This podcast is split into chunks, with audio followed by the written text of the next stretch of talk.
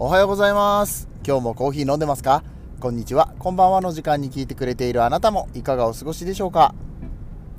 さてこの番組はコーヒー沼で泥遊びと言いましてコーヒーインフルエンサーこと私翔平がコーヒーは楽しいそして時には人生の役に立つというテーマのもとお送りしております。毎日15分くらいのコーヒー雑談バラエティラジオでございます。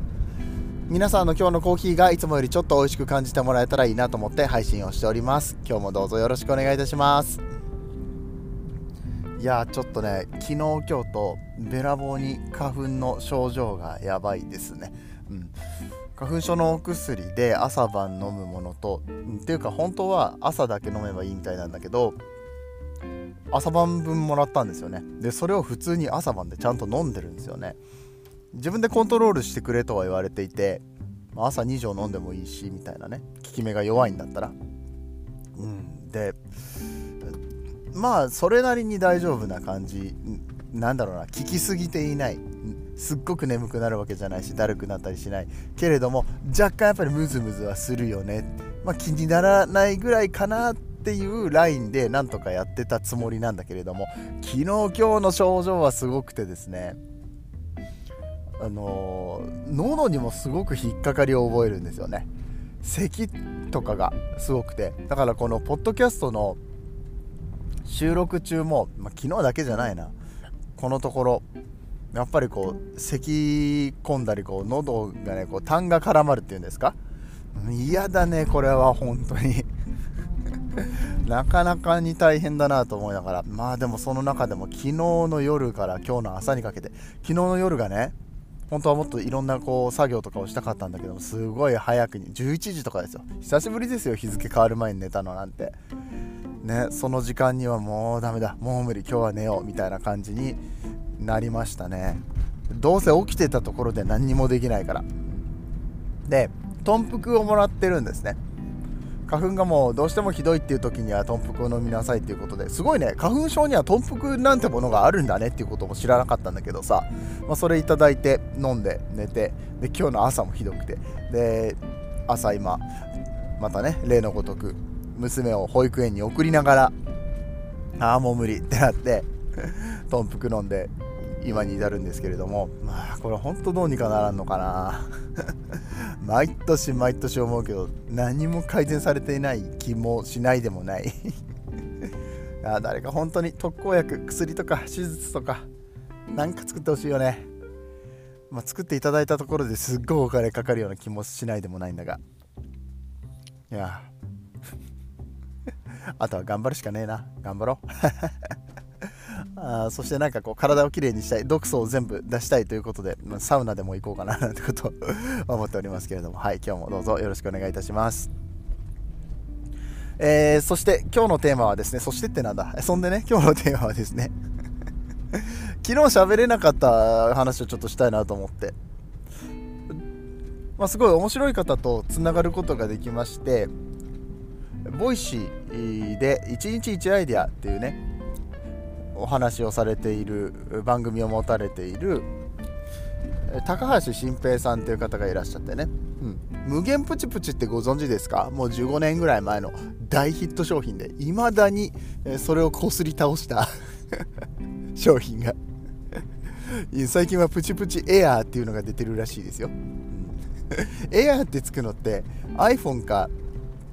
あとなんだろう、エアマックス？スニーカー ?iPhone かスニーカーかプチプチかみたいなね。うん、そう、プチプチエアーって出てるらしいです。あと無限枝豆とかね。うん、こう枝豆をむにゅって出した時にこう、ヒュッて、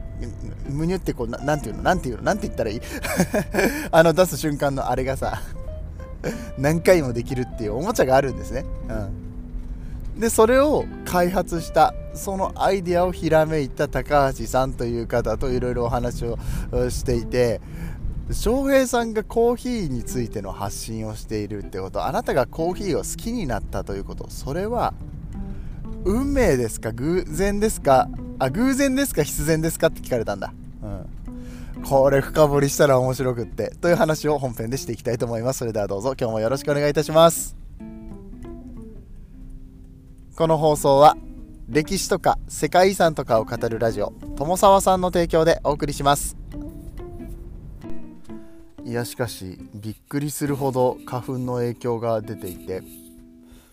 すごく喋りづらいのでもしかしたらちょっと短めで終わらせるかもしれないです今日、うん。えー、高橋新平さんね1日1アイディアって番組をボイシーでやってますよって言ってましたけれども最近本も出されてねそのアイディアをこう出していく繰り出していくためにまあ、ためになるメソッドというかこんな風にやってみるといいですよみたいな tips をね365日分、うん、1日1アイデア出せるように、うんえー、書いてくださっているような本になっててすごい面白いですよねこれも。これもやっぱりアイデアだと思うんですよ。アイデアマン。アイデアを出すのが好き得意な人が、えー、みんなにそのどうやったらアイデアを出せるのかっていうところを伝えるためにどうやって書いたらいいだろうっていうのが1日1ページまずね開いて自分の誕生日から 読んでみてくださいっていう本になってて面白いですよね。うん。でその内容も結構面白くってアイディアを出すこのクリエイティブな感じってどうやって作ったらいいんだろうとかさなんかこう発想を飛ばさないといけないのかなとかいろいろ考えると思うんですけどもちろんそれもあります、うん、アイデアを出すっていうことの中に。でもその前にアイデアを例えば出しただけじゃなくってそのアイデアをどう生かすかとか会社の中だったらさアイデアが採用されなかったら意味がないわけであって採用してもらうようなアイデアにするにはもしくはそのアイデアを分かってもらうための、うん、根回しっていう言い方をするとどうなるか分かんないんだけれども普段からの考え方だったりとか、うん、自分をどういうふうにアピールしていくかみたいな部分も含めて、えー、いろいろとお話ができてアイデアってなんだ？なんかただこう想像して妄想して出すだけじゃないんだなっていうところをものすごく深掘りできた、えー、そんなコラボレーションをですね先日えー、虎の会をね、えー、僕らが毎週やってる僕と、まあ、あと他の2人のパーソナリティねボイシーのパーソナリティさんと、えー、3人でやってる番組なんですけれども1人ゲストをお招きしてね喋るんですけどね、まあ、そこに高橋さん来ていただいていやー面白かったなすごく良かった。で前編後編に分かれてて高橋さんの番組の方でもいろいろね僕のことを深掘ってくれたわけですよ。でその中で出てきた話がすごい面白くて翔平さんは何でコーヒーが好きなんですか？から始まりなんでコーヒーの発信活動をするようになったんですか？ですよね、えー、の話ね。でこの番組でも何回か喋ってると思うんですけど僕はもともと母親にねインスタントコーヒーを作ってあげる係でしたと。幼稚園の時です。で翔平の作るコーヒーが一番美味しいとか言っておだてたれおだてられながら。よし美味しいコーヒーをお母さんに作ってあげなきゃって言ってなるわけですよ。で、ね、いつものマグカップでコーヒーはこのスプーン3杯ぐらいでお湯はこれぐらいでとか言ってねやってたのがある日突然家にいつものマグがなくって洗ってたのかな、うん、いつものマグねえじゃんってなってった時にこれ本当にちゃんと美味しくできてるのかなって他のマグカップとか使って作ったんだけれども不安になってこうスプーンを舐めたと、うん、いうところから、ま、僕のコーヒー人生はスタートしてるわけですね。まあ、その話だけでもすごく面白がっていただけたんですけれどもその後もずっとこう、うん、自分がコーヒーが好きで家にはずっとコーヒーあったし小学校の高学年になったらお小遣いでコーヒー買ってたししかもブラック。ブラックコーヒーでしたね。ミルクの入ってるやつも買ってました。なんか友達でもう一人コーヒー好きなやついてさやっぱ UCC オリジナルだよねみたいなこと言ってるやつがいたからああそうミルクの入ってるやつ飲んだことねえやとか思ってさ。うんまあ、そんな感じで本当にコーヒーはずっと身近にあったんですけれども身近にあったもののコーヒーの知識とかってそんなに知らなくって。仕事でエスプレッソマシンを触るようになった時に、まあ、周りの人が誰も教えてくれないから自分で勉強しなきゃいけなくなってでなんかイタリア文化とかエスプレッソは何たるやみたいなこう知識系を深めていった時におおこれもすごいなって思って、まあ、1段階掘り下げができてでその後、まあ神戸に転勤をした時にねコーヒースタンドと出会って朝入りのコーヒーと出会って何このレモンティーみたいなコーヒーみたいなところでさらにこう衝撃を受けてもともと食の世界の人間だからね。そうえっとこんなに美味しいものをいわゆるコーヒーの最高品質のものっていうのをたった400円500円で味わえる。お家で自分で引いて入れたら1杯100円で飲むことができる。なんて面白い世界なんだって言ってまあ、さらにいろんなコーヒーを飲むようになって、ね、どんどんどんどんこうのめり込んでいくわけですよね。こののめり込んでいったのは偶然ですか必然ですかって言われた時にいやまあでもうん。それなりに自分でちゃんと動いたよなって勉強しなきゃって思ったとかさ、うん、コーヒーがもともと好きだったってだけじゃなくてそれをさらにこう深めていこうって自分が思って、まあ、深めるためにこう沼に足を踏み入れてるから沼に入ってってこうぬかるみにはまっていったのは自らの行動なんじゃないかなって僕は思ったんですよ。うん。まあ、運命論的な話をするとそういう風に仕向けられていたとかね。翔平はあの自分でそういう風に選択をしたつもりかもしれないけど実はそうなるようにあの仕組まれていたんだよっていう言い方をすればもしかしたらそうなのかもしれないよって何だったらそんなことわざわざ深く考えたことないからね。多分みんなそうだと思うけど。うん。まあそれでもある程度自分の力で動いたとは思ったんです。ただじゃ今の発信活動に至る至ったこと？しかも、まあ、ある程度こう名前も知ってもらってね今度松坂でイベントやりますよとかさ、うん、なかなかないわけじゃないですか一般の人からしてみたら、うん、普通じゃないね、うん、そんなやつうじゃうじゃいたらそれはそれで面白いんだけどさ。面白いんだけどちょっとなんか変な感じにはなるわね、うん、だからある意味僕自身の今やってることってすごく特別な部分もあるけどそれって自分の力で勝ち取ったものですか？そうじゃない部分ってすごくたくさん関わってると思うんです。うん、で、うんとまあ、コーヒーっていうものを使って今この自分はコーヒーインフルエンサーと名乗っていろんな人にこう声で伝えるとか SNS インスタグラムとかツイッターとかいろんな媒体を使ってコーヒーを伝えていくっていうことをしていること。これ自体がもしかしたらやっぱり理由があったんじゃないか。自分に合ってたからその音声発信が自分に合ってたからとかコーヒーっていうこのツールが自分に合ってたからで済ませるにはちょっともったいない話なのかもしれないっていうところに至ったわけですよ。でそれはどういうことかというと僕がじゃあコーヒー以外のものでこの発信活動をしようと思ってたら多分うまくいってなかったと思うんですね。料理でやっていこうとかさ今でも思うんですよ。自分はコーヒーでやってるけれども他にも発信したいことってたくさんあるんです。で例えば自分がうんとある程度ポジティブにね、まあ、僕の場合後天的ポジティブって言ってて、うんまあ、20代半ばぐらいからすごくこう考え方が変わって今はとっても幸せに生きることができている部分だったりとかあとはまあ子育てね奮闘期みたいなことでやっておられる方もたくさんいらっしゃいますよね。発信してる方たくさんいらっしゃるしで、まあ、料理人だから料理もできるしでじゃあそれを何で発信するか。インスタグラムもっと力入れるとか。YouTube だってねそっちの方が稼げたりとかするわけですからでもそこはやってないわけでしょ、うん。まあ、やってたらもしかしたらねうまくいってた部分もあるかもしれないしでもそうじゃない形で今は収まってる。これって偶然なんですか？必然なんですか？って。言われた時にどうどうなんだろう自分がやりたい方向に行ってるしな。であのやってみてハマった。もうなんかあれもこれも一応やってみてはいるんですよ。YouTube をやらない理由は並べられるし、うん、ちょっとこれは後にしようかなって。優先順位がいろいろあって最初は僕ブログやってますしでブログハマらなかった。じゃあブログじゃなくてなんか別のものやっていこう。で音声発信。これがバシッとハマった、うん、たまたまなのかな。自分で勝ち取ったのかな。っ てでもでも自分動いてるよな。とか思うわけですよ、うん、これをさらに深掘りしたんですよね。今のところでもわりかし深掘りした話になってると思うんだけど違うんですよね。それをさらに深掘りしたんです。コーヒーで何を表現したいのかとか自分が、まあ、さっきあのポジティブ今はそのとってもポジティブに生きることができてるっていう話した時に何が自分を変えたのかそしてどういうものをま快く思ってそういう生き方になったのかとか、うん、それをさらにさらに深掘っていった時にあそうか僕は僕自身を表現するためにコーヒーが一番合ってたんだって思ったんですね。っていう結論に至るまでこうだったかもしれませんねあだったかもしれませんねっていうアイディアをそのアイディアの構成っていうものを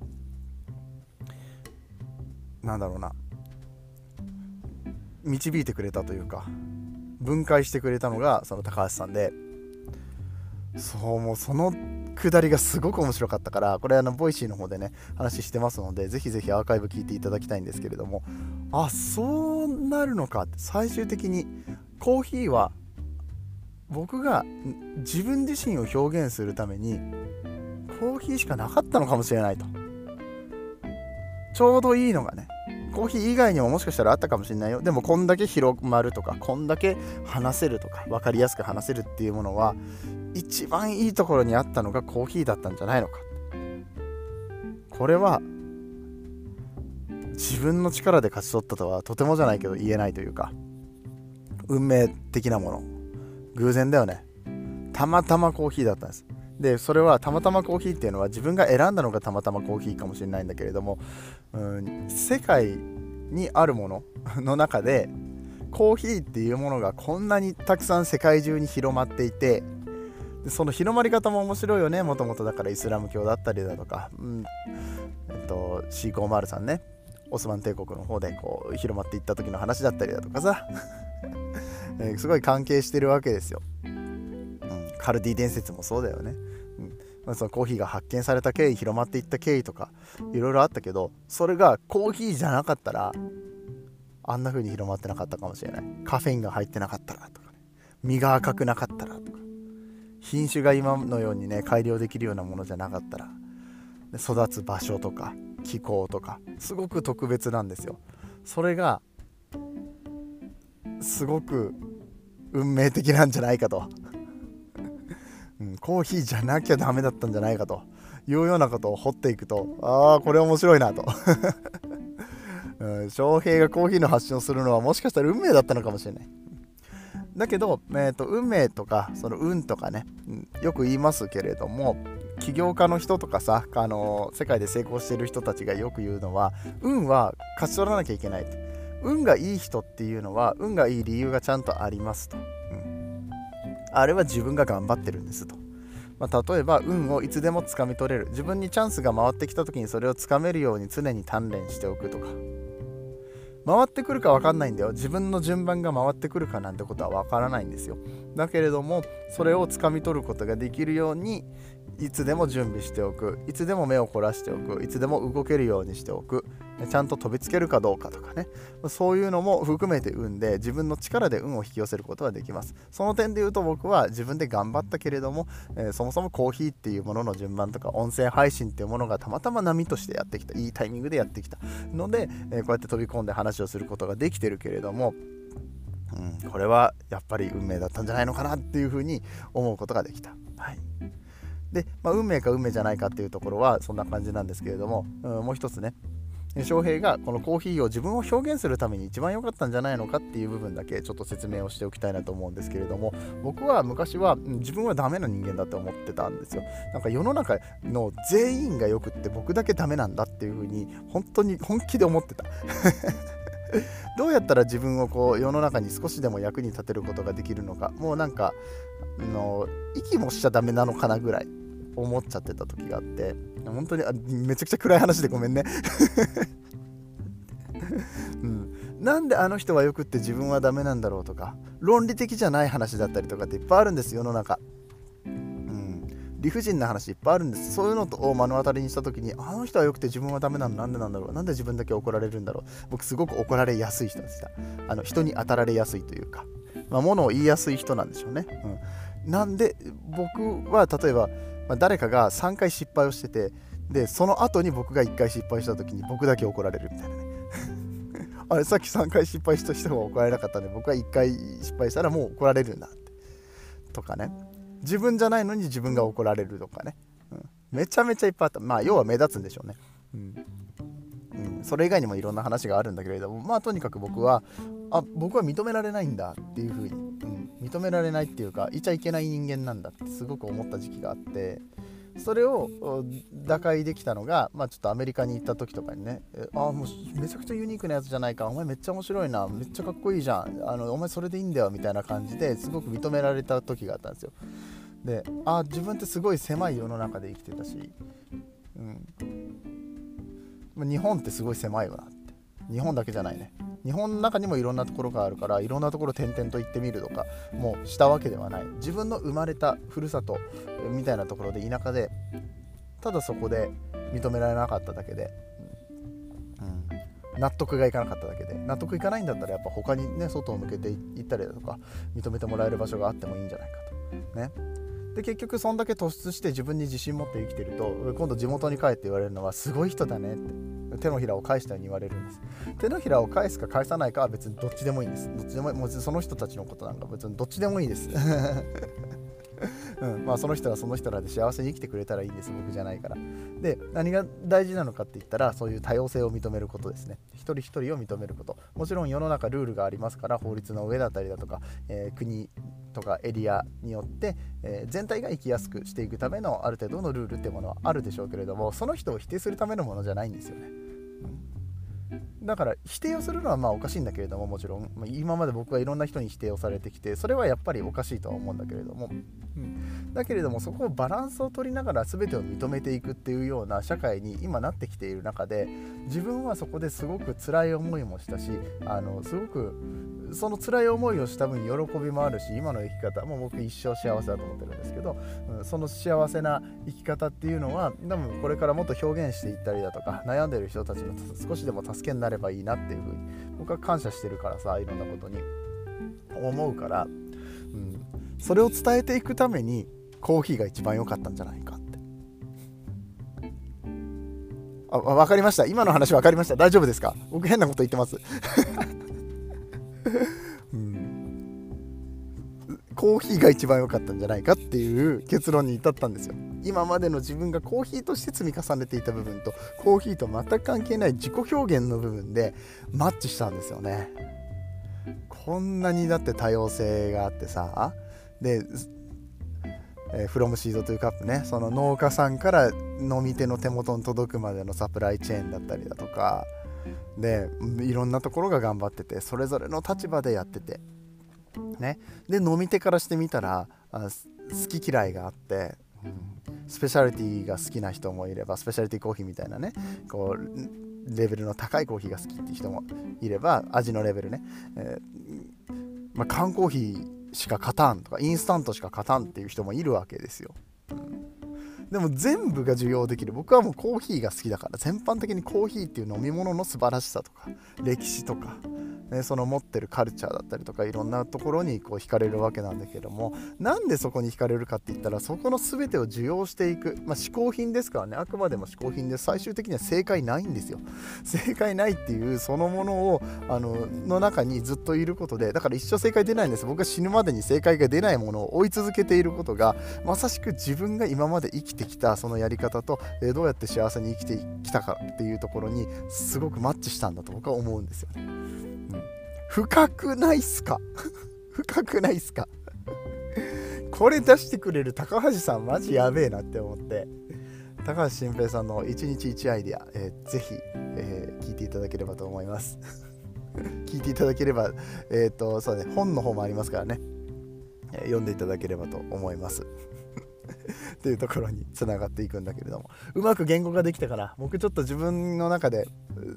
昨日昨日おとといその、えー、対談をさせていただいた時にものすごく思ったことがあったので一回こう声に出してみようと思ってこうやって喋ってみたけれども今日のお話がね、えー、まあ、あんまりまとまってなかったかもしれないけど少しでも皆さんの役に立てたら、えー、嬉しく思います。ということで、え本日のところはこんな感じで終わってまいります、えまあ、結局長くなっちゃったね。長いところお付き合いありがとうございました。皆さんにとって今日という日が素晴らしい日でありますようにそして素敵なコーヒーと出会えますようにお相手はコーヒー沼の翔平でした。次はどの声とつながりますか？